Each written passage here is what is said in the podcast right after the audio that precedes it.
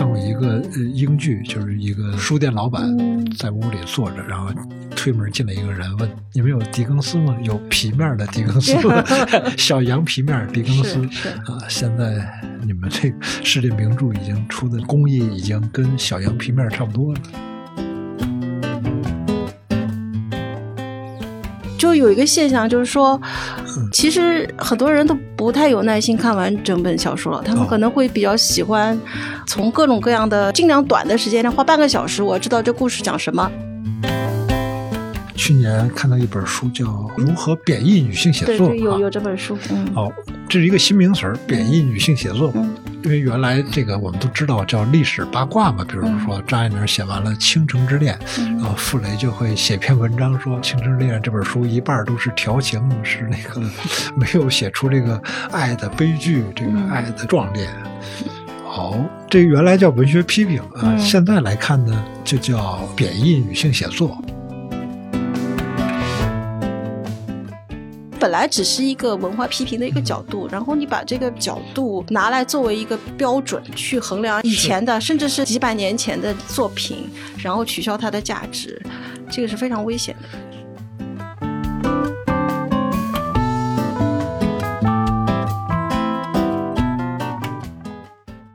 各位好，欢迎收听《天真与经验》。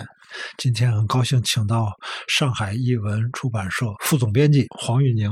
黄老师，嗯，啊，苗师傅好，各位听众好。黄宇宁啊，我们这节目开播以来请到的第一个位来自上海的 嘉宾，荣幸。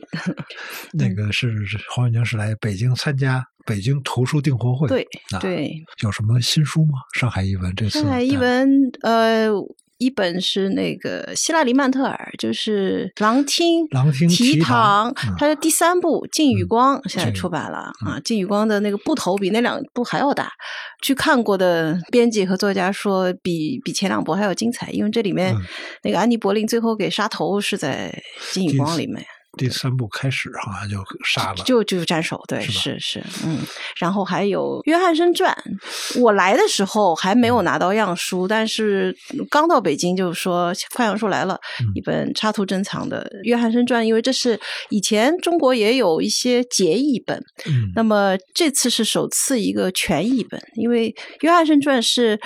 据说是世界传记文学上最辉煌的，也是最被推崇的这样一个传记文学的这个大师啊写的这样一个约翰生传啊，就是约翰生就是编编那个 O.E.D 那个牛津。英语词典的，嗯，那个编纂家也是个散文家，英国的，嗯，他的传记是好像是他的一个迷弟写的，是，这是终身追星追星的成果，然后把他的，因为就是贴身追，就是两个人就好基友那种感觉啊，就是就是把他几十年的这个友谊，把他对他一言一行都记录下来，这也是这种条件，可能以后的传记文学空前绝后，以后的传记文学也没有人有这样的条件，把一个人这样活。活生生的再现出来，三大本嗯，三大本对对，那个一百多万字吧，嗯，那那个《狼厅》那三部曲是不是也会重新再编辑一下吧？应该会，先，因为我记得前两本好像还是简装本，这次就是精装本，对对，哎，苗师傅记得比我们还要老，是的，对我我攒着一起看的，我那个那个是十，应该是第一本《狼厅》，可能有十有十年前吧？差不多，应该差不多。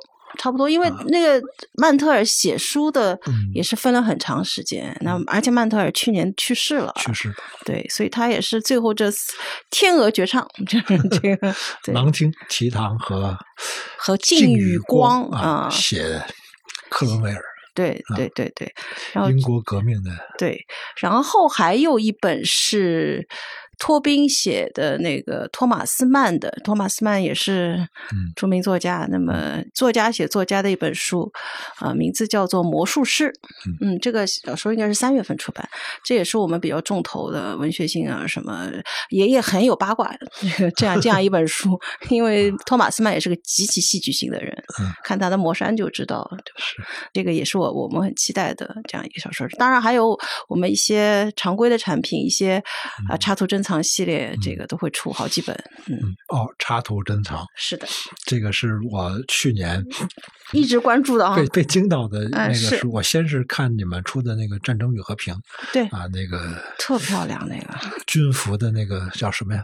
对，那个黄色的穗子是对对流苏型的那在那个书脊上面，这个这个盒书盒上面那个上面都有缀着，反正挺好看的。就因为这一套是我们，哎，也是倾尽了我们的这个心血以及。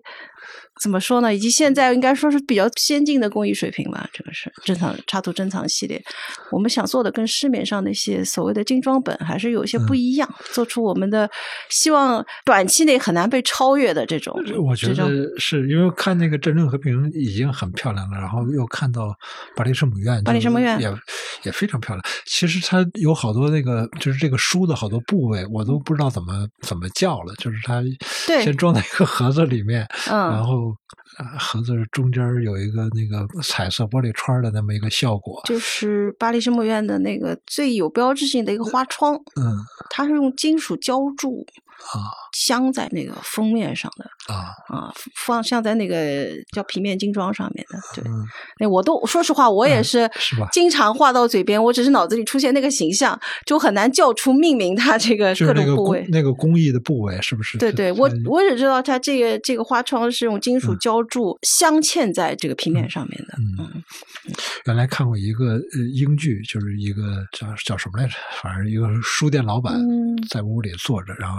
推门进来一个人，问：“你们有狄更斯吗？有皮面的狄更斯，小羊皮面狄更斯啊！现在。”你们这个 世界名著已经出的工艺已经跟小羊皮面差不多了。应该说是我们是想把它复原到那个那个那个，甚至还有所创新，就是跟那个时候，因为现在的工艺跟那个时候还是不太一样了，有一些可以再现的，然后甚至把它做的更加精美的这种可能性，所以是。是做的对，也很受欢迎。其实插图珍藏，我们当初也是一文出版社的一个趣味吧，其实也不是。所有的出版社都有这个兴趣和能力去把它做成这个样子的。那么做出来像《战争与和平》，就是反应很好，然后也确实市场上是有这个需求，有上收藏者，因为懂行的他掂一掂、摸一摸就会喜欢。那所以后来我们一共出了有二十来本了，已经其实也是规模不小了。嗯啊，约翰克里斯洛夫幻灭。对对对对对，草叶集这都有，嗯，草叶集还是它那个上面是绣上去的字，因为当初是那个一八多少年来着，惠特曼写的那个出版的时候，就据说是那个绣上去的那两个字是绣上去。那么当时是为了我们那个设计师也是想要再现当时的工艺，但是又不知道怎么绣，专门到了江阴的一个什么，其实是一个纺织这种厂去跟他们。讨论出来，最后还真的绣上去了。就是说，其实挺轴的。我觉得我们这个几个从设计师到我们那个出版科的人，然后包括编辑，我们那个文学室的主任冯涛都有这个镜头，全国各地到处 跑，找那种印刷厂做一些很刁钻的工艺。然后这做事儿，我们觉得这样就不能轻易被替代嘛，所以就想要达到这种目标。那而且常常失败的，因为有的东西你你想的是一回事。打样出来又是另外还有一回事，所以推翻重做，这样就最后是弄成这样。是啊，包括里面那些插图，就是说，嗯，我们的原则就是说，必须是几个条件都具备的。就一本首先是非常好，经得起那个你你要这么好的工艺，你得。你得首先有这个文本是靠得住的。哎，你说这也挺对的，就是这译本本身得经得起啊，这这么认真对待。因为好多时候那作者本身原来的书可能都没这么漂亮。是是是。啊，你一个译作，然后给它做成这样，这个译作的文本也特别要经得起考验。好。我们把公事儿说完了，我们说点私事儿。嗯，你好像来也顺便要宣传一下自己的书啊。黄已经新写了一本书，叫《小说的细节》，从简·奥斯汀到石黑一雄。嗯，从这副标题就能看出来，这个有这个英语文学的这个正统在哈。对，一般来说，大家看小说好像还真是这样，就是先从什么对奥斯汀、狄更斯看起，然后看到现在。这是一个阅读外国文学的正统道统。呃，可以这么说吧。首先，这本书的结构其实也是各方面的原因的。一方面是我得首先我手里已经写了多少材料，然后我编的时候，我确实顺着这个顺序来的。那么当初选择这些材料呢，也是跟我因为申苗师傅也做解读，就是做一些现在因为很多知识服务的这种解读，他们有这个需求。那么我当时是做了一批这样的解读。本身呢，制定这个解读的计划也是按照小说史的那个 来的。当然有各种各样原因牵制，所以有些我就没有写，有些是呃可能别人写。所以我编的时候，我是按照这个当初先后的这个顺序来的。那么。呃，另外，当然可能也确实反映了我的这个一点个人趣味，我可能比较偏爱英国小说，这里面也能看得出来的比重比较大。但是我也不是完全把那个解读的稿子放上去组集集合一下，其实我是重写的，因为解读的稿子苗师傅知道他不是很适合把它书面呈现，我要照顾到音频的那个听众的接受的度和他的他们的需求，呃，可能讲故事的多多一点。那么我把它变成书以后，我其实是从细节切入的。所以我的题目叫“小说的细节”，就是从这些小说里面找出一些我认为特别有价值的细节，把它这个选段放出来，然后我做一定的解释，不完全是去分析它，其实提供一点这个细节的补充的角度，你可能可以从这些角度去看待这些细节，并不是说像阅读理解一样去一一对应，但是差不多是从细节切入几个细节之后，你可能对这个小说有一个比较。从我的角度去去解释它的这样一个东西，所以其实我是把每个每个解读都重新组合、重新补充了一些东西，也补充了一些就是当初解读的时候容纳不进的东西。因为当初我是做了不少笔记的，做了笔记以后再再成文。那么现在我等于把这个东西再回归到那个笔记的面貌，再把这个笔记充实一下。所以这个东西最终呈现其实是受了很多因素的那个。但是这个书拿到以后，确实你可能会会有一种感觉，就是说我。可能跟正统的那个小说史的那个那个脉络，某种程度上有一点合拍吧，是这样，是可以这么说。呃，就是挺正统的，是不是有点太正统了？有点太正统了。嗯，因为我记得啊，当时你说多法利夫人的时候，嗯，好像说过一句话，说这是文学史上第一次车震。我不知道是不是你原话啊？你不是这么庸俗是吗？哎，我都记不得，那那那就被我给记得记得非常有点那意思。我但是我我确实是有点那个意思表达出来，就是对，就是因为艾玛和刚才那个情人在车上那个，应该是我觉得好像是我可能是一次呃，其实差不多，差不多是吧？嗯，因为他写的比较，虽然马车出现在文学史上很多小说里面，但是。马车上的沦落，当时一般是这么叫的，说那个那个选段，虽然它没有任何直接的性描写，但是那个什么手从那个马车呃就伸出来，撒了什么纸啊什么，这就给人很多联想，那肯定就是发生车震了。那么这个确实应该，我记得应该可以算是第一次吧。嗯嗯嗯，话糙理不糙。哎，这就是细节吗？这里面讲到的，这本书里面有讲到，可以算是。但是我我这里面细节，其实我的角度，因为你一一部小说，你要选细节，可以从各种各样的角度来选。是我的标准是有比较强的叙事功能，就是说，我不是想选那种有些人，比方像写作文好词好句，就你在上面看到写的特别好的金句。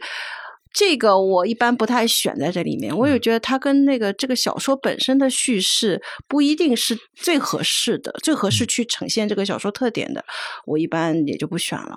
所以有的时候你乍一看这个细节，如果去掉上下文，你也觉得没有什么，就是比较平淡。所以我要去解释他在这小说里有什么作用，反映了他这个人这个作家比较多的。在这个小说里比较集中的特点，所以这个你是说从叙述上面哎，叙叙去去挑选对对，它有它有它的功能。我是从我的理解是这样的，所以我不是会选那种比方大量的景物描写呀，那些有的是写的也很妙，这个我就不在我考虑范围里了。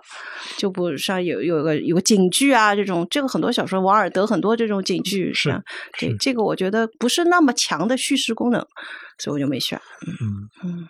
我看你这个叫小说的细节，然后同时我看那个徐子东他在开一个博客，他叫文学的细节，对。然后，因为我以为所有的人都会特别注意那个细节的，难道大家不注意细节吗？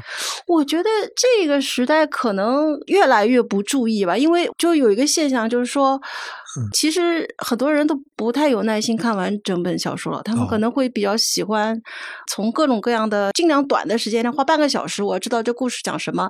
那可能有现在有各种各样的知识服务呀，也有短视频，有些电影的。你其实电影已经是对于文学的一个比较节约时间的方式了，可是他还是嫌它时间太长。我希望能够十分钟、十五分钟能够把这个电影我就看完了。这个其实很多，这个还还挺受欢迎的。我看我身边好多人看那个手机上面刷，然后他而且他说：“哎，是啊我这样故事就懂了。”我其实我不需要把它整个看完。在这样一个环境当中，你说细节这东西是不是有点奢侈了？已经，我其实觉得是有的。所以可能也就是为什么现在会有人重提细节。嗯嗯，你还经常。说到一个文学批评里面的一个术语，叫“文本细读”。对，我我老听到有点。太正统啊！我老我老听到这个词儿啊。但是我理解这个词儿啊，我就是觉得是读原作的时候啊，细读它。那你说都已经翻译过来了，那我在细读读的是那个翻译者的文章吗？那我细到什么程度呢？因为用词啊、句子的结构都不太一样了。那是啊。这个我我理解，但如果说你要绝对的话，在英语国家的读者可能会更占优势一些，他可能手里他能看到的世界名著原汁原味的世界名著更多，但他毕竟也一定有缺憾，不可能他。懂所有那么多语言，那西班牙语这么重要的文学的富矿，那他也很少有人真的就懂西班牙语，他也还是得借助翻译。那日本是像这种翻译大国，他其实当初是通过翻译，还是确实得到了很多他们本国，而且用比较快的速度，他们。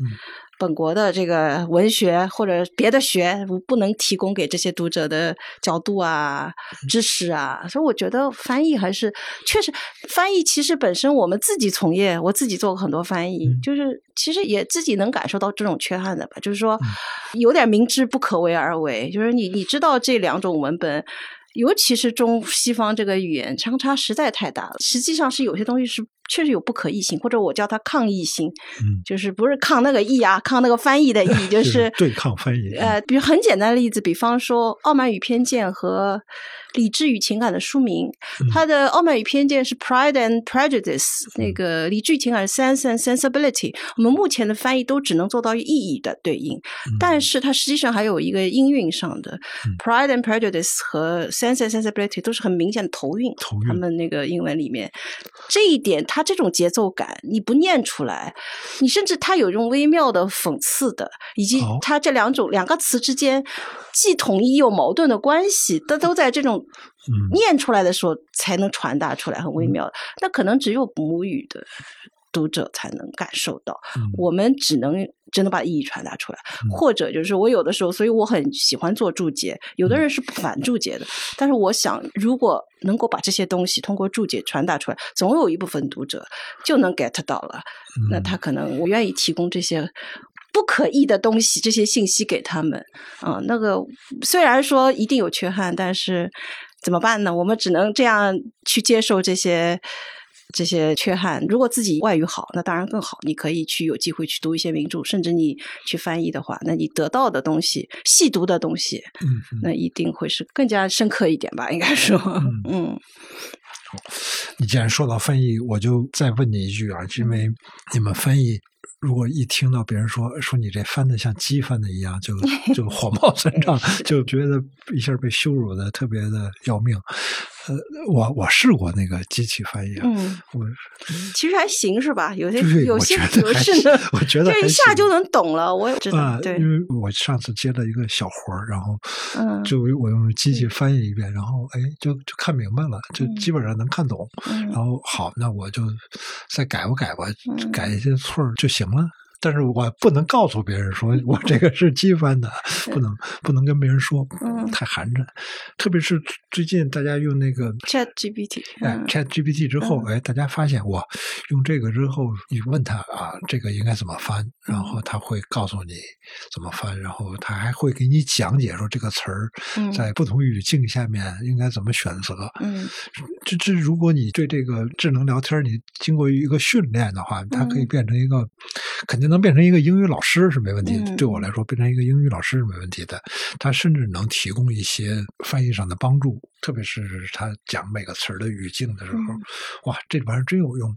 我就发现机翻再加上人工智能的帮助。在你看来，肯定文学翻译还是最后的阵地，是吧？因为这这东西已经很多搞计算机的人什么，已经用它来跑，是一点问题没有了。嗯，文学还不至于，还我是这么看，我没有那么绝对。我觉得机器翻译在很多时候会是一个越来越好用的工具。嗯，它其实它的机遇的原理，应该如果我没理解错的话，应该主要还是极大的数据库以后它。排列组合，然后它通过机器学习，它越来越适配，就是这个两种语言，然后达到无限接近于就是你想要的东西。但是是这样，它在很多领域有，尤其是那种比较有套路的、有规律的。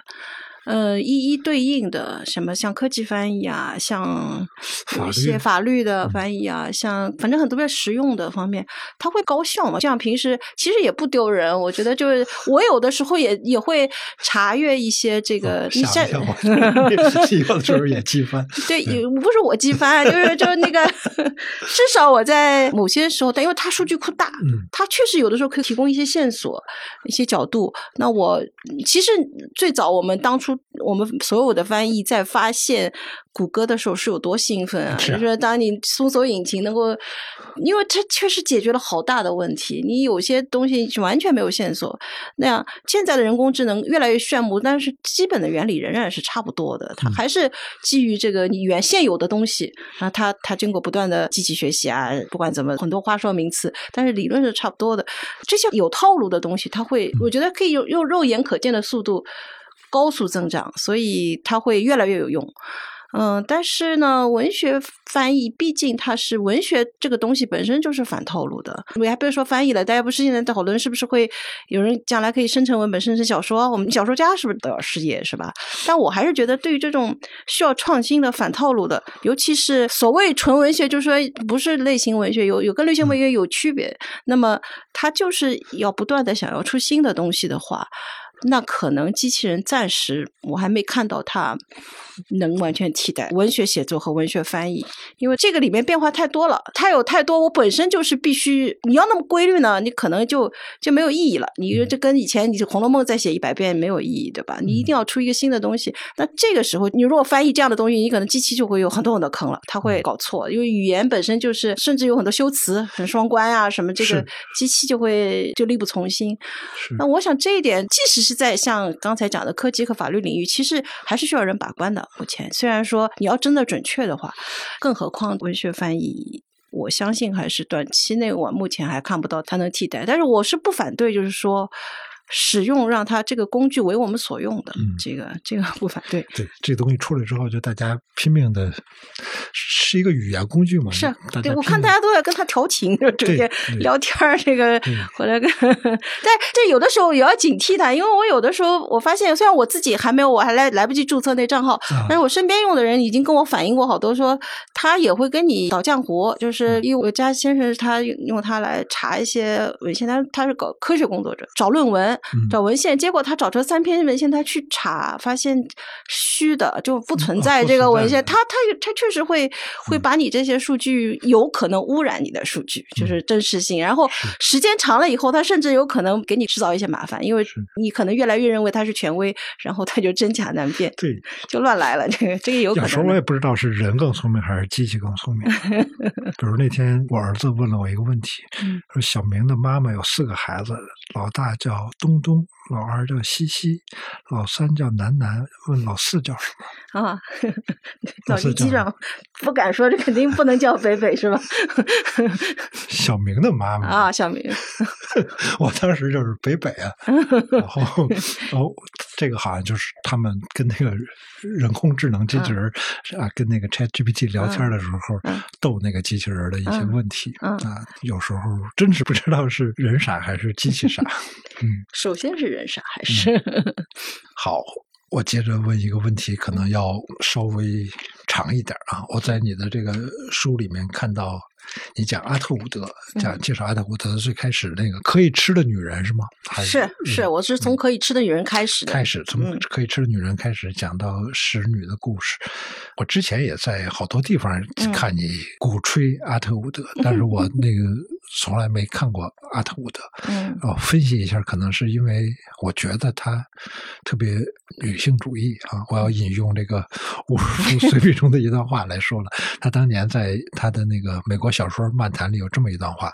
美国作家的自我意识中，往往包含着对英国的抱怨甚至敌视。这种态度很容易让人想到，他们是这样一个国家：这个国家不久前还隶属于英国，现在他们虽然独立了，但他们对自己当初为挣脱锁链而蒙受的痛苦仍记忆犹新、耿耿于怀。在这方面，美国作家的心态和我们女性作家颇有相似之处。我们女作家现在也有了自我意识，特别是已充分意识到自己的性别特殊性，而正因为。这样，我们也特别容易怀疑男性是不是仍然轻视我们，所以动不动就心怀不满，以图报复，而且在艺术上拼命追求女性独特的表现方式，以示女性不可侵犯的独立性。因此，在这两种相似的情况下，都存在着各种与艺术无关的意识，及自我意识、种族意识、性别意识、文化意识等等。而当作家受到这样的意识干扰时，其结果。至少在我看来是不幸的。这是伍尔夫的原话啊，伍尔夫的原话 是分析一个美国作家的小说，他展开的。他说，就是美国刚独立，所以对我们英国人老是心怀怨恨，这成为美国作家的一种自我意识。这种意识可能也是跟女性作家有点像。哇！我现在因为不敢直接那个 提问，我这 我对阿特伍德是不是这个太女性，所以必须得从另外一个女作家这个著作里面找到一个小武器来提问。我的问题好像我也不敢提，反正你应该能理解我什么意思。就是你想问，就是我是不是认为强调女性特殊是吗？有吗？呃，我觉得这里面其实两个问题。如果说你说的是阿特伍德是不是太女性主义的话呢？这个我觉得可能都有几重的误解，就是可能你你对阿特伍德本身的认识。也是受到很多标签啊、刻板印象的这个影响，呃，或者或者你对女性主义本身呢，也存在着一种，当然是有原因的，是被 首先是被这个被误解之后，以后然后你再产生更多的对这个女性主义的害怕吧，我可以说有有某种程度上是，对对对，其实我我觉得这个没有必要。我我先还是回答那个你说的女性特殊性的是不是需要强调？实际上，沃尔夫很有意思，你提到的这个沃尔夫倒是。是特别好的一个例子，因为沃尔夫自己，他在他更重要的一个女性主义的文献里面，就是一间自己的房间里面。我这本书里没提，但是他我自己以前写过那个一间自己的房间里面，我很有趣的发现，他对于女性特殊性的他也有提到，但是他这里面提到两次。或者是多次，我发现这个态度某种程度上是有矛盾的。嗯，其实他是意识到这个悖论，他一方面应该也是原话哦，他里面说。他认为两性是应该有所不同。在首先，他意思在写作当中，因为他的整个篇一篇文章就是讲他女性与写作的关系嘛。那么，他里面他说，女人创造力与男人是大不相同的，所以必须说对他的遏制或虚耗都会让人大为惋惜。后面还说到，女人如果像男人那样写作、生活，像男人那般模样，也会让人大为惋惜。大致整个一段话很长，来这边想想世界的浩瀚啊，就是怎么样？如果说两性。不把那个不同的特点去表现出来，那肯定是非常可惜的。这是他的一种说法。但是他后来同一篇文章里，他又强调了写作者要雌雄同体，忘记性别。嗯，很有意思。就是这段话也讲的很精彩。他说：“我们必须回到莎士比亚，因为莎士比亚是雌雄同体的。济慈、呃，斯特恩、考伯、兰姆和克勒律治等等等等。”雪莱，他认为都有雌雄同体的那个那个特质在里面。然后，所以他后面结论是：任何写作者念念不忘自己的性别都是致命的。呃，任何纯粹的、单一的男性或女性都是致命的。你必须成为男性化的女人或女性化的男人。呃，女人哪怕去计较一点点委屈，哪怕不无道理的去诉求任何利益，哪怕或多或少刻意像女人那样去说讲话，都是致命的。所以你看，他这两种态度其实是。你说不能说截然相反，但是其实是不同的角度，有又还是有微妙的差别的。但这种悖论，我是这么理解的。我自己也是个女性写作者，我其实也是能够感受到，不管是从沃尔夫开始，还是到后面的阿特伍德，还有很多很多门罗等等，多丽丝莱新闻的书里面都有讲到。其实他们或多或少的对于女性主义都有一种某种程度上的矛盾也好。哎呦，我我说话也很怕有陷阱，就是。对对 对对，那个有有矛盾也好，或者就是思考不是单向，就他们不是一个单层的去肯定或者否定这件事情，他是能够感受到女性写作者的处境当中是有有一定的悖论的。就是说，我们究竟是应该把这个女性的身份去在写作当中最大程度的强调呢，还是隐藏呢？其实本身也是我们的一个要面对的一个困境。就是每个女性写作者可能都会有一个，因为这一说来话长，可能都说不完了。因为那个它跟历史上，呃，女性写作的 开始的这个处境，因为开始的时候其实很多写作者是女性。奥斯汀就是，包括之前的哥特小说，大量的很多是匿名的，匿名的女作者都不是，她都无法出现，然后后来才把她名字写上去，包括简爱、呃，勃朗特姐妹都有这个，所以她跟她的开始的写作，但是后来。因为这个时候，女性写作者写小说的时候，是小说这种文体还登不了大雅之堂的时候。嗯，实际上是到了十九世纪，整个这个小说变成一个最主流的文体，代替诗歌和戏剧，成为最受欢迎的文体的时候，男性写作者是。才占据了主要的话语权的，所以我曾经写过一篇很久的一篇文章，叫《阴性阅读，阳性写作》。是一本书，后来有一本书。对对对，那个其实他说来就是很纠结，整个这条眼镜的历史是很复杂的。我就长话短说，基于这么复杂的历史，所以女性跟写作的关系历来都是比较。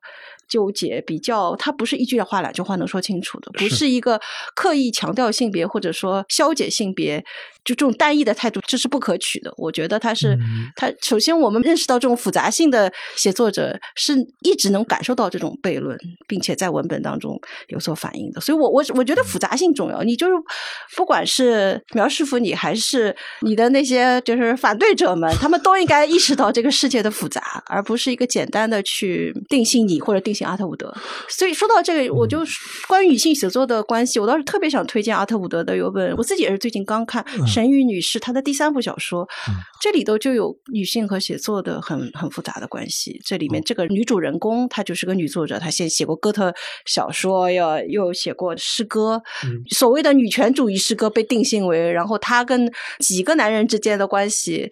这个也很有意思，但这个里面反映了阿特伍德对于这个问题的比较复杂的思考，并不是阿特伍德态度应该。如果看过小说，你也会发现阿特伍德的态度也不是那么单一的。他也不是认为说我这个文本里要刻意强调女性或者隐藏女性，它这个是是本身就存在着一个啊复杂的关系。好 好，不知道说清楚了没有？这个没有没有，我我我一定找来你你刚才说的那个神鱼女士，神鱼女士来看看。对，作为看的第一本阿图的，我我又害怕。聊女性主义，但是但是呢，又 又觉得，呃，因为看你因为有些对，因为有些新的词，然后让我重新想这些问题。比如去年看到一本书叫《如何贬义女性写作》，对，有有这本书。嗯，哦，这是一个新名词儿，贬义女性写作。嗯。因为原来这个我们都知道叫历史八卦嘛，比如说张爱玲写完了《倾城之恋》，然后，傅雷就会写篇文章说《倾城之恋》这本书一半都是调情，是那个 没有写出这个爱的悲剧，这个爱的壮烈。好，这原来叫文学批评啊，现在来看呢，就叫贬义女性写作。嗯，然后还可以说傅雷这人怎么爹味儿那么重啊？用这个词儿来，就是这这傅雷当然这个是爹味儿很重了。这个这个，因为我们大家看傅雷家书长大的嘛，这个就是没有比他更爹味儿重的啊，爹味儿这也是一个很有意思的一个词儿哦，这就叫贬义女性写作。那如果我们回头再看那个现代文学上的一个八卦，那那萧军那肯定是贬义萧红啊，那那绝对的贬义啊，那你这词儿好像也挺好用，反正你有一个新词儿，它就其实会好用，比如什么贬义女性写作、艳女啊，这个爹味儿，就这些词儿，呱一贴标签儿，都是利器，都是武器。你怎么看？不用看，不去想它。呃，我试着回答一下啊，因为其实。不光表示我害怕，其实对于我来说，对于女性主义这么一个比较重大的话题，我也经常有一种欲说还休的那种感觉。因为简单的说，或者我尽量组织的严谨一点的话，就是作为一个对女性主义。本身那个理论我是有基本认同，并且某种程度上也有切肤之痛的。这么一个女性写作者而言，对于我这样一个人的身份而言，那么我觉得。要分两个方面来看，我觉得我既不能假装这些问题，就是所谓你说的厌女也好，贬义女性也好，这些问题不存在，我不能否认它的存在，我也不能否认，就是说这些问题是应该解决，而其实还没有很好解决的。我既不能否认，但是我同时我也认为要警惕那些随便。贴标签，随便把这些问题就往任何人物上贴的这样一个现象，就是因为你比方说，我不反对在你从有些角度、某些角度去切入、去理解、去去看待文学批评也好，其他批评也好，当然可以从这些角度，你可以去再重新发现这里面隐藏的某些态度啊，这个这是可以。但是你如果仅仅从这个角度去否定它的价值。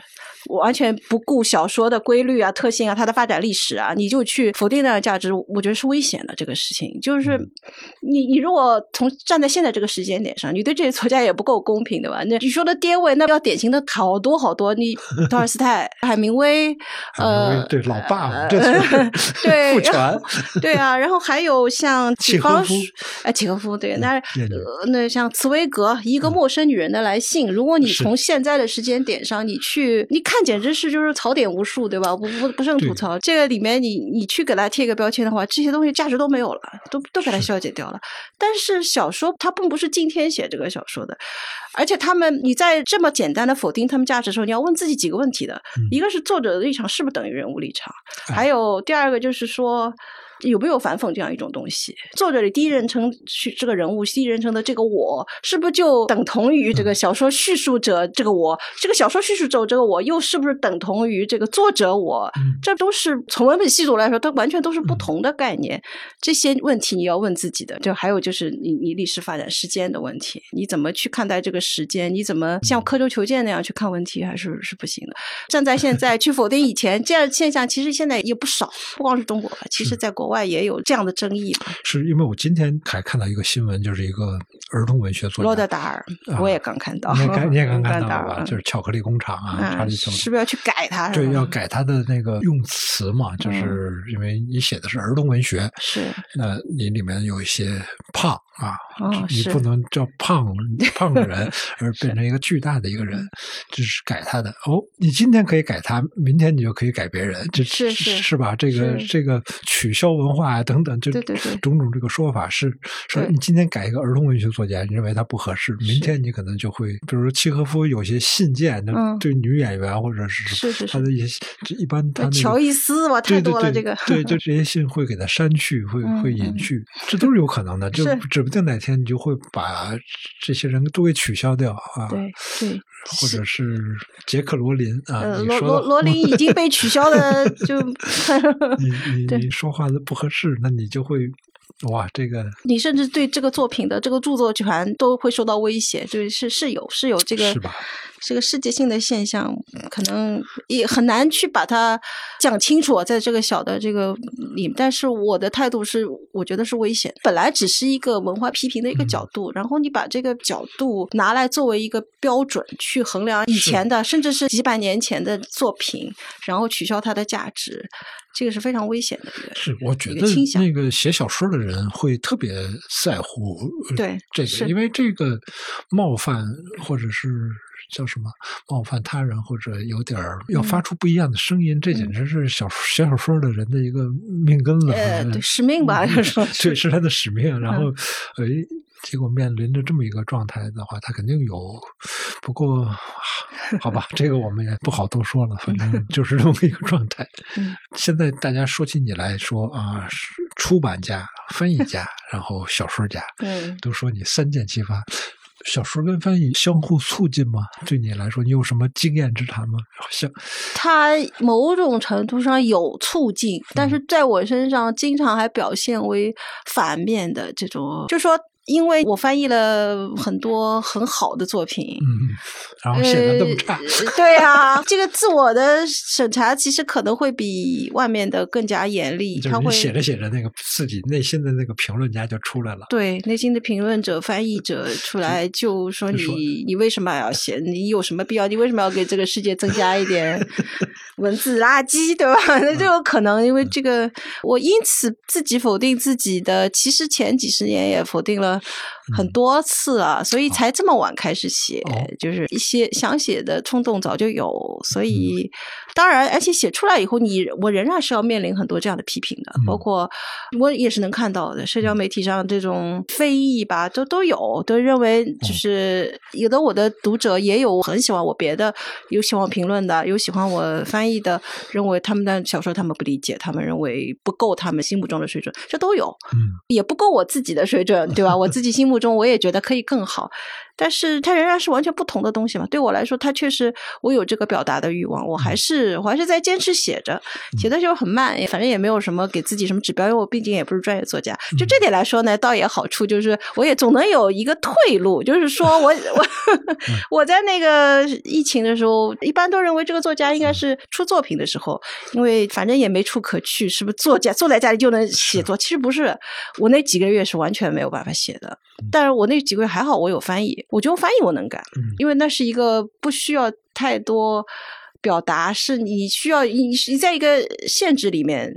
写文字的吧，你从一个文字到另一个，你要准确，那个我还是可以排除点干扰做的。所以翻译还是给我提供了某种程度，很多是一种往后退的时候，他总他那个地方总在那里等我，就是对我我我想我写小说年轻的时候还能写写，到了真的年纪大呢，我可能还是这时候如果写作冲动少了以后，那我可能翻译再多一点还能翻啊，这个也是那这有的时候是个安慰，觉得这也是垫底的。我可以，我总是可以回去的那个地方。你还想写科幻小说吗？写过，最近还刚写了一个，而且是关于呃机器人讲脱口秀的故 事。机器人讲脱口秀，对，就就反正可能过过一段时间会发出来吧，反正，然后可能还会出一个短篇集，可能今年或者怎么样。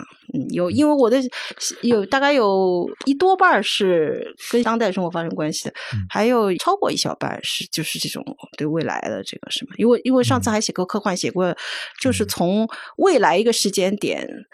回顾疫情，应该说是这样，就是口罩城。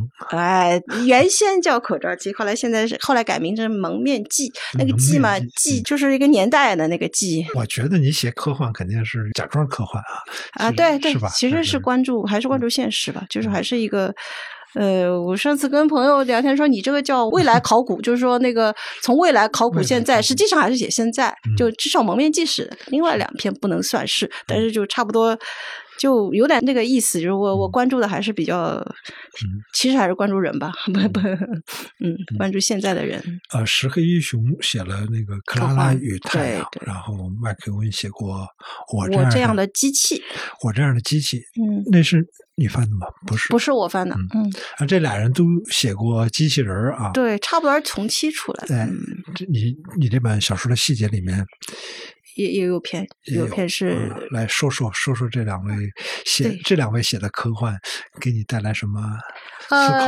对他们俩几乎同时出的稍微有前后。那个《克拉拉与太阳》，我这样的机器，这两位英国作家实际上写法是还是不太一样。虽然他们都有英英式的一些传统，所以在他们笔下。这个反映的那俩机器人，这克拉太阳的机器人是克拉拉，然后那个我这样的机器里的机器人叫亚当。嗯，至少从表象上看是很大的不同。亚当还是那个故事里面会有很明显的这个麦克尤恩瞬间那种比较激烈的那个戏剧性的转折，还有你从表面上看会觉得，呃，麦克尤恩的那个科幻。稍微更硬一点。如果我们套用类型小说的这个标准来看，它会有更多的科技名词啊，更多的调查这方面的，这是麦克尤恩的一个习惯那个特点。然后那那种信息会更密集的这样爆发出来。而那个石黑一雄的《克拉拉与太阳》呢，你经常看到的就是被詹姆斯伍德，詹姆斯伍德对詹姆斯伍德的那个所谓的淡金色的散文，就是在那个《克拉拉与太阳》是很多的。它里面你你除了他一个他的身份他是机器人以外。其实你看不到多少一点跟那种科学幻想、科幻有有多少联系的东西，它会显得更诗意一点，更加那个纯净一点。这个一是反映他们两人的一一贯的特点，但是呢，如果仔细看这个文本的话，这个亚当和克拉拉也有他相同的东西，就是。就他们两个人，其实你看了他们的小说就知道，他们其实虽然说，呃，有科幻的外壳，但实际上非常明显，他们还是更关注人性的。那么亚当他的困境。实际上也是人的困境，它里面也是一种追求完美的吧，就是对这个世界也不满意。他他的还有他的那套准则，他想要回到的，他就是被教育成。其实那个机器人标准特别伟大、光明、正确的，就是需要人要是成为完人，然后所以他在这个情节里面最后才会把女主人和男主人都快逼疯了，他把他的那个什么想把他的账户的钱全拿出来，就是接济穷人，差不多就是那种他有特别那个光明的那个正确的一些。一些导向，而克拉拉其实也是，他是对于这个世界，他也想拯救人类，拯救人。他们这两个作家都把这个机器人想的非常好，就是 这好的特又好又轴，就是亚当特别轴，那个克拉拉又是那种特别自我牺牲那种，像童书一样。我看那克拉拉也看，对对对，对对，很很像，是就是那种东西。实际上。但是他们也有在这里面，最后他们还是会有一些讽讽刺在里面。那个反讽，我觉得还是蛮有力量的。因为像《克拉拉与太阳》里面那个克拉拉，在努力的成为人，他想象中的人，这个无私的帮助别人的这样人，他不惜牺牲自己的。但是人呢，这时候却在努力的所谓他们叫提升一个词儿，就是把自己等于是。让自己成为一个智力非常发达的，就是里面很多这种，你这考试不愁了，就是这整个什么什么知识都在脑子里，就像其实是通过机器，其实把人就往机器化，就就变化。所以这两给你的感觉就是，克拉拉在努力成为一个他想象中的一个人，更有人性。他想象中，其实但人这个时候却在努力的把自己变成机器。那这种对照到了结尾，那个有个悲剧性的结尾，你就会觉得，其实这个结尾里面是有有很很大的讽刺在里面的。那么亚当那个也是一样，他也是在成为一个最高尚正确的人，但人对他已经无法忍受，因为你那么正确，你让显得我的人就非常卑鄙。我这个人，我我我的所有的私心我都没有办法，就要暴露在你眼前，被你干预。所以从这点上来说，他们又是殊途同归的。他们对机器人的理解，他们关心的问题，其实都是差不多的，都是。他们是实际上是在通过机器人来反问人类世界怎么会变成现在这个样子的？嗯，对，这俩小说可以对照着看。对，我觉得对照可能会非常有意思。嗯，呃，石黑英雄获奖之后是不是卖的很好？克拉拉太阳。哎，不错，是我们近几年里面最好的书，就是销量新书吧？嗯，对。那非洲那个。古尔纳，他获奖之后，就原来那种出版社的这种所谓诺贝尔文学奖效应。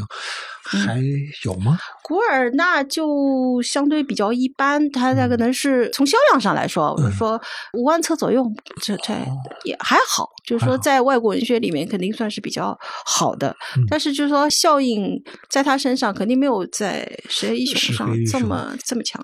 那么，这这也是跟读者的接受度，他对他的题材，因为他那个古尔纳题材都是跟非洲啊，就是非洲移民，对啊，跟那个可能中。中国人民不是太关心的问题。他在那个叫桑吉巴尔那种那那种地方的，他会相对来说中国人会觉得陌生，啊，他觉得跟跟自己无关，会有这种这种情绪在里面。但是我们觉得他的文本还是。经得起考验的，因为从他从文学性来说，他并不比那个石黑一雄差。我觉得他还是像天堂什么这种东西，还是有有一定的普世的那个感觉的东西。他你其实如果。排除这个题材不受重视的这个干扰，真的读进去了，他的文本还是有他很多价值在里面的。嗯，太官方而说的 是不？对对对，没有，挺好的。我也是看了那个非洲那个挺好看的。我印象中你在这本书里面你写了那个麦克尤恩，但是我记得你还写过一篇阿兰德布顿，阿兰德布顿是吧？他也是到中国来。对，你陪着他什么到处对做活动啊，买书什么？但是那篇文章收在那篇文章好像好早，很早。我以前应该可能收在，我其实也记不清了，可能是像什么梦见舒伯特的狗这样，不是特别。当时也没做过什么宣传的一个集子里面，好像是，嗯，可能有说过。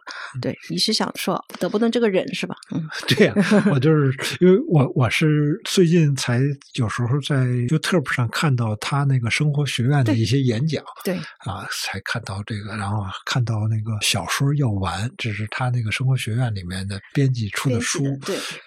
看到另外一些就是心灵鸡汤类的那种文章，对，就发现，哎，早年间你们引刚引进德布顿的时候，他不不是这不是这样的哈，对，不是这样的。这两年对他这个看他的书越来越多，包括他那个做生活学院做视频节目之后，就觉得，哎，就是怎么鸡汤化了？就这个一个作家变成鸡汤化，他的版权还在你们那儿吗？还呃，大部分应该还是在我们这儿，嗯，但呃一一些是一些。他旧的也有相对新的，我也不知道他最新的。德布顿其实只写过三个小说，就是虚构的，算是三个小说。那小说也跟很多那种纯文学作品不是太一样。那样一个小说，但是毕竟是小说，而且是都写他最前面的。当时出版过以后，他自己后来也承认，就是他的兴趣其实更多的是在后面那些非虚构的上面，像哲学的慰藉啊，像什么旅行的艺术啊，身份的焦虑啊等这种东西。他是感兴趣的，所以说他实际上严格的说，他确实。不是我们文学界的人，就是，所以我们后来那些作品也是在在就在我们出版社里，它也是归到社科里面去的。所以出版是大部分都是还是在出版，有一些可能版权在其他社，但是我们主要作品应该还是在我们这里。嗯，还是还是做的。你怎么看待这种鸡汤化？德布登这个人，因为我这些年没什么太多接触，因为他的跟文学没什么太多关系了嘛。之前他来过中国，然后还呃，我还去英国时候还去过他的家。哦，所以我我对他还应该说，觉得他这个人是非常 nice 的那种人，就是非常善于交往，对于朋友啊什么都特别友善，然后喜欢表达自己。这是确实，我我从我接触的这个印象当中，他的兴趣确实不在虚构上面，他确实是更喜欢。平时他在媒体上也经常出现，是。是一个那种多方面的，甚至有有一些媒介明星的那样一种一种特质在里面，所以他是更多的兴趣还是在对现实生活的这种干预上面，某种程度上也替代你讲的那种心理咨询啊这种这种角色，所以他后面写的什么。身份的焦虑啊，什么工作，什么关于工作的一个是工作颂歌啊，这颂歌，对这种就是很一个一个去解决现实问题的。它比一般的鸡汤应该说还是多一些文学性在里面啊。对，里面它文字非常漂亮，毕竟是剑桥毕业的，这个一直保持优雅的那个文风。但是他的兴趣，他的整个的这个知识结构，他的包括他的这个媒体形象。啊，确实后面越来越跟文学关系不大了，就是所以，呃，我觉得也也没什么，因为其实文学跟所谓人生指导或者怎么样这个关系，其实也是古已有之的。我小说的一个功能，就我觉得，照我理解，就是说也是给人提供一个某种程度上的是一个人际关系一个场域吧，一个虚拟的场景。很多人喜欢看小说。呃，他也是带入这个人物，进入那个情境，他把自己好像自己好像通过小说实践了很多他没有办法实践当中经历的人生。嗯，那么某种程度上，他也是从因为带入进去，他可能可以给自己一些指导了。说的俗一点就是这样，就是说我怎么回过头来看我现实中的自我，它也是一种功能吧。说的那个点，呃，现在不是很喜欢讲什么思想实验嘛？这个是概念是很时髦的，说什么什么什么是电车困境啦，什么什么这种东西。其实我觉得思想实验只是一个相对简单化的这么一种东西。我们小说是早就提出了比这规模大的多，然后复杂的多，然后更生动的多的这么一些思想实验。有很多人说，你让我们那个陀思妥耶夫斯基、那个卡拉马佐夫兄提供了一个多么巨大的思想实验，那么这些本身就是。就看你从什么角度去看待文学作品。如果你从这个角度去理解文学作品，当然是可以的，没有什么不可以的。所以我觉得你苗师傅写的那本什么叫《文学人生》的那个，我我前我来之前我一口气看完了。这个这个，我觉得这些角度也很好啊。你你而且是比较消解他这种特别重大的这种这种口吻，我觉得很舒服。但是他其实也是提供一些人生上的一些不那么压迫性的建议。可以说你你可以听，也可以不听。但是这些小说这些。故事本身就提供了很多让你思考的，让你怎么看待自己生活的这样这样一种路径嘛？我觉得就很好啊。是是，我我我刚才说的这些没有任何贬低那个 阿兰德波顿的意思，因为我我去年看过一篇文章，就是一个女生写的，她住在耶路撒冷，然后那个三大宗教圣地地方，她那几个清真寺、什么庙、什么呃耶稣的圣墓教。堂等等都是几百步之内就能到的，但是他说他遇到心理问题的时候，走进了一个书店，买了两本德伯顿，看完了之后解决了心理问题，既没去啊清真寺，也没去那个圣墓教堂。哎，我看那篇文章就觉得特别有意思啊，这个需要现代的这个俗世的牧师来解决这些问题。我我也是看那个弗兰岑他说过一段话，他说。他说现在心理学太盛行了，嗯，压缩了我们文学的空间。以前大家都是看小说来解决问题的，现在大家都去看心理医生了。弗兰岑这这太好玩了，我觉得我读他的书的过程正好是挺说明问题的，就是这这是我觉得他是一个写家庭的人嘛，对对对对对，他写的挺好，其实是原来我其实挺没耐心看的，后后来等那个。老婆孩子热炕头，那个 家庭观念越来越重的时候，我看他的小说，觉得太太好看了。就是哎呀，这个家家里边真的变了，家里边这个夫妻关系这点事儿啊，这个 父子关系这点事儿变得就就特别有意思。那其实你刚才已经回答了这个问题啊，你说的叫人际关系的场域，场域啊，你想想这个词儿就特别的准确，就是哎，你看这个小说，你看那个弗兰岑，比如说，嗯。那个叫什么来？纠正啊！啊，纠正对。这他一个爸爸对跟他的两个儿子和这个闺女之间怎么处理这个关系？这不是原生家庭吗？是是是是是是，就是原生家庭啊。这个就是儿子怎么面对这个父亲的衰老等等，就这些都是一些功能功能啊，都是这个 文学给人的这种功能。而且其实文学有的时候只是换个面目、换个介质吧，就是说小说。现在我觉得文学性很强的东西，文学，比方在很多电视剧里，其实有很多文学性很强。我指的，比方像水平比较高的那些英剧、美剧，我经常觉得，很多时候我在小说里已经看不到这么强的文学性。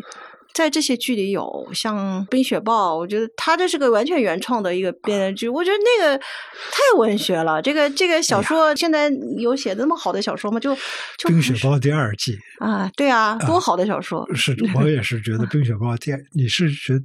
我觉得其实都不错，他第一和第二都很这整体水准都很高。第二季你就是就是那个那个女的，就是那个夫妻啊，对啊，那个肉铺肉铺那个屠夫，就是杀人的那个那个，对啊。像这种那个女的不就是很像包法利夫人那种心态？她只是把它再极端化，然后影像的这种表现力，它里面的所有的台词都有文学性。就是所以我觉得很多时候这是因为资金啊、资本还有人才、技术很多往这些更流行的、更容易接受的这个传播媒介去集中，那所以它一定会出好东西。然后它，但是文学这个东西很多基因是都存在于这些人人才当中的，他会把它表现出来，只是换换一个形。形式，那像还有什么巴比伦柏林那个电视剧有没有看过德国的电视剧？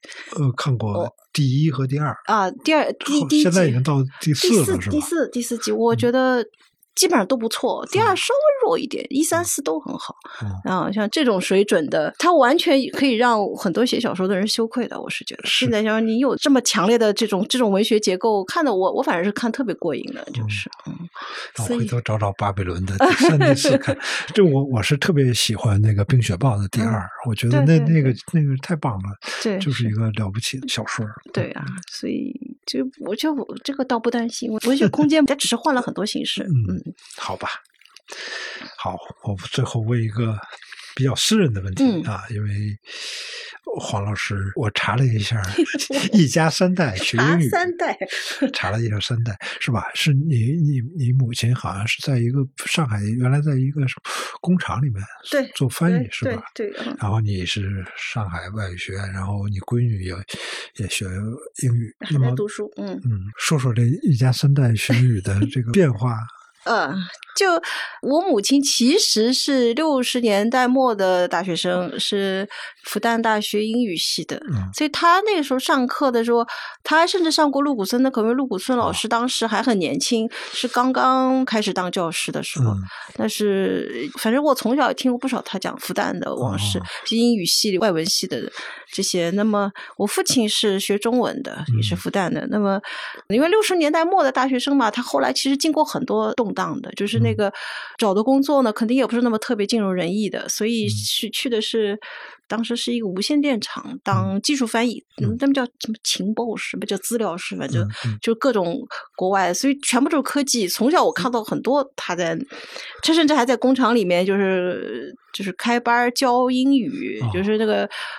工人夜校吧，就是那种那 种，就我从小都有受受到过一点这种记忆、这种印象。然后我觉得这一切都顺理成章。我到我毕业的那个年代，可能也是高中毕业了，就是九十年代初的时候。那么这时候也是个正好在往我向外开放，这种对于外语人才需求很大嘛。那我所以那时候去正好有一个机会是。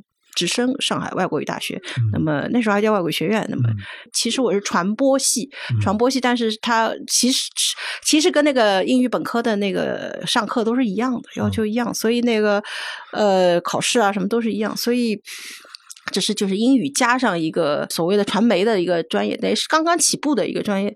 那么我女儿嘛是零。零零零年零零后的这样一个，现在在读书，在国外也是读的语言文学专业。这么看，确实是三代都是在在做一个，就是跟这个，但实际上还是差别蛮大的，就是。呃，我母亲那时候其实读书的时候学外语的人还很少，所以可以手里有的材料啊，当时你他不是还在资料室翻译那种材料，就是因为很稀缺嘛，你要需要从从国外拿到所谓情报嘛，就是振兴中国的这个电子工业。当时那个，那么呃，但是科技翻译毕竟很枯燥，非常枯燥，那么也也没有什么机会。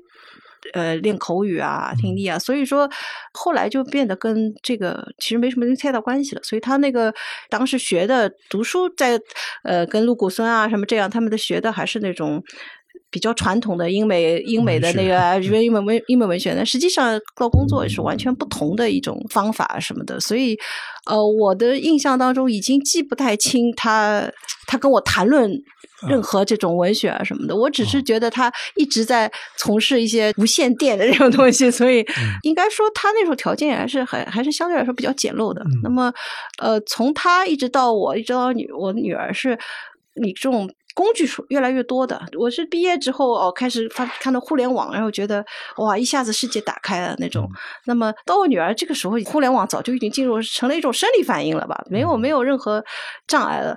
但是从不管哪一代，我我觉得，因为工具多，它其实也有一定的问题，就是我一直觉得我们缺少的都是，我现在都挺后悔，就是说我年轻的时候没有。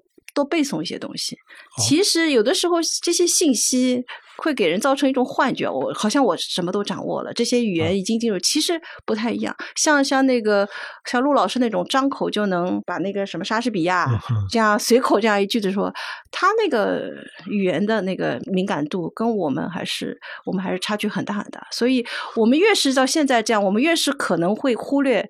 这种最原始的、最最诵读法啊，对这个这个学习方法其实是很有效的。我觉得，但是过了那个年龄窗口以后，其实你现在，我现在背什么也都只是瞬时记忆了，不可能再有进入那个心灵吧。就是，我是觉得，不管是哪个年代，如果说学习语言，有的时候你可能还是需要保留一点比较原始的方法。因为我我记得，就是你女儿那时候还上中学的时候，我记得你还说过，每周还会跟她一起看看电影哈。啊，对，会会看《哈利波特》什么的。那时候，那时候我也挺希望，但是其实现在，因为你也很难。干预他了，小孩长大以后就是，呃，我也经常跟他讲说，其实你应该怎么样，应该去什么，但你他可能就他他现在就是在国外，就反正我我也不知道他在学什么。其实说实话，虽然他会会有那个任务来跟我汇报一下，但是我也其实不知道他在用什么方法在在那里学习啊。就是嗯，好，我的问题问完了。